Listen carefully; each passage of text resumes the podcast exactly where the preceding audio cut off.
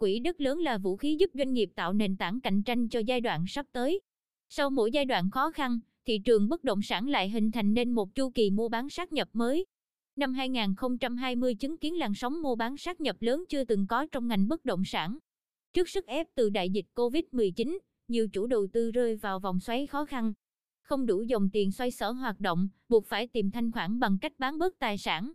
Trong bối cảnh đó, đã xuất hiện một làn sóng mua bán sát nhập và chuyển nhượng mới, khi doanh nghiệp với nguồn tài chính mạnh,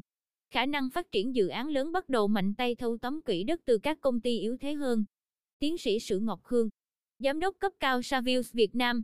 nhận định, thời gian qua, thị trường chứng kiến khá nhiều nhà đầu tư có tiềm lực mạnh đã và đang sẵn sàng mua và nhận, chuyển nhượng dự án từ chính các nhà đầu tư đang gặp khó khăn trong lĩnh vực bất động sản.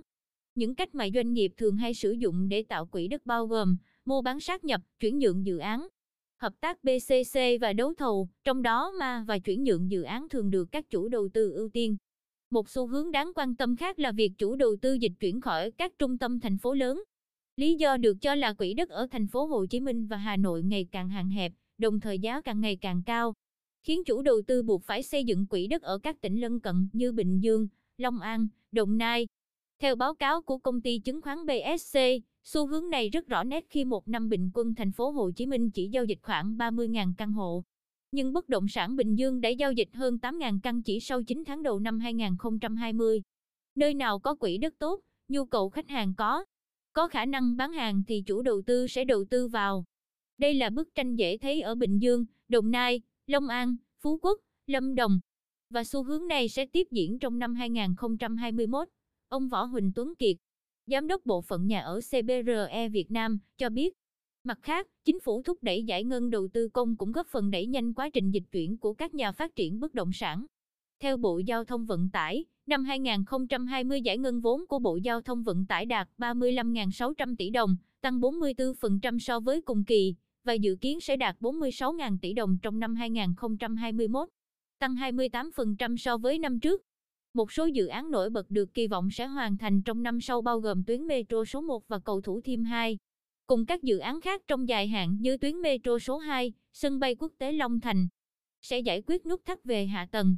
kết nối các tỉnh thành cấp một đến hai với các trục trung tâm kinh tế lớn. Xu hướng tìm kiếm quỹ đất xa bờ được dự báo sẽ tiếp diễn trong nhiều năm tới, trong bối cảnh giá đất ở những vùng này vẫn còn khá rẻ, đồng thời được hưởng lợi từ chính sách giãn dân của các thành phố lớn. Theo số liệu của B S C, ngoại trừ Khang Điền có một trăm phần trăm quỹ đất tại thành phố lớn, Vinhomes vẫn duy trì chiến lược đô thị cao cấp nên vẫn sở hữu năm mươi mốt phần trăm quỹ đất tại thành phố Hồ Chí Minh và Hà Nội. Còn lại các chủ đầu tư lớn khác đều có tỷ lệ quỹ đất ở các tỉnh thành khác trên tám mươi phần trăm. Điều này thể hiện định hướng chiến lược phát triển dự án ra vùng ven của các doanh nghiệp bất động sản. Ngoài ra, cũng thấy rất rõ xu hướng ma quỹ đất từ các chủ đầu tư lớn khi chỉ tính riêng ba doanh nghiệp lớn là Vinhomes, NovaLand, Nam Long đã tích lũy thêm ít nhất hai nghìn sáu trăm hai mươi hecta quỹ đất trong năm hai không hai không. Không quá bất ngờ khi Vinhomes đã phát triển được hai nghìn sáu trăm hecta, đưa diện tích tổng quỹ đất mà doanh nghiệp này nắm giữ lên tới mười sáu nghìn hai trăm hecta, bỏ rất xa các đối thủ còn lại. Có được điều này là do Vinhomes từ lâu đã xây dựng thành công hệ sinh thái, tiện ích khép kín. Sở hữu lợi thế cạnh tranh cực lớn đã giúp tỷ lệ lấp đầy dự án của Vinhomes đa phần luôn lớn hơn chín mươi phần trăm. Thời gian tới, Vinhomes dự kiến sẽ tiếp tục bán hết phần còn lại của ba đại dự án, đồng thời mở bán các dự án mới như Vinhomes Wonder Park, Vinhomes Dream City và Vinhomes Cổ Loa. Trong bối cảnh lãi suất thấp, tầng lớp trung lưu đang tăng rất nhanh, cùng với lợi thế cạnh tranh mạnh mẽ. Công ty chứng khoán Everest cho rằng Vinhomes sẽ đạt lợi nhuận ba mươi hai nghìn bảy trăm tỷ đồng vào năm tới, tăng trưởng mười bốn phần trăm so với cùng kỳ. Không giống như Vinhomes vẫn duy trì phát triển song song các dự án ở thành phố lớn, quỹ đất của Nam Long hầu như nằm hết ở vùng ven, chiếm gần chín mươi mốt phần trăm quỹ đất của doanh nghiệp này. Nam Long là doanh nghiệp rất chịu khó tích lũy quỹ đất, mỗi năm đều đặn dành hai nghìn tỷ đồng để mua thêm đất. Trong năm hai không hai không, Nam Long đã mua thêm hai mươi hecta đất tại dự án Waterfront Đồng Nai từ Keppel Land, nâng tổng quỹ đất lên bảy trăm lẻ một hecta, trong đó các dự án đều thuộc phân khúc trung, cao cấp. Ông Nguyễn Thanh Sơn, Tổng Giám đốc Nam Long Land, cho biết phát triển quỹ đất, phát triển bất động sản đô thị nhà ở là mảng kinh doanh cốt lõi nắm giữ vai trò quan trọng của Nam Long. Tập đoàn luôn có kế hoạch phát triển không chỉ trong một năm mà ít nhất trong ba đến năm năm tới, thậm chí mười năm. Trong đó, việc tìm kiếm các quỹ đất mới phù hợp với việc phát triển các dòng sản phẩm hoặc khu đô thị, khu vực kinh tế trọng điểm luôn được chú trọng. Thực chất, quỹ đất đô thị lớn gần bảy trăm hecta phục vụ chiến lược phát triển các khu đô thị mới xung quanh thành phố đã được lên kế hoạch từ mười lăm năm trước sau nhiều nghiên cứu kỹ lưỡng từ những bài học trong nước lẫn quốc tế. Chiến lược của Nam Long tập trung chủ yếu ở việc phát triển dự án với các đối tác Nhật, với tỷ lệ góp vốn năm mươi năm mươi. Việc hợp tác đã giúp Nam Long giảm áp lực tài chính,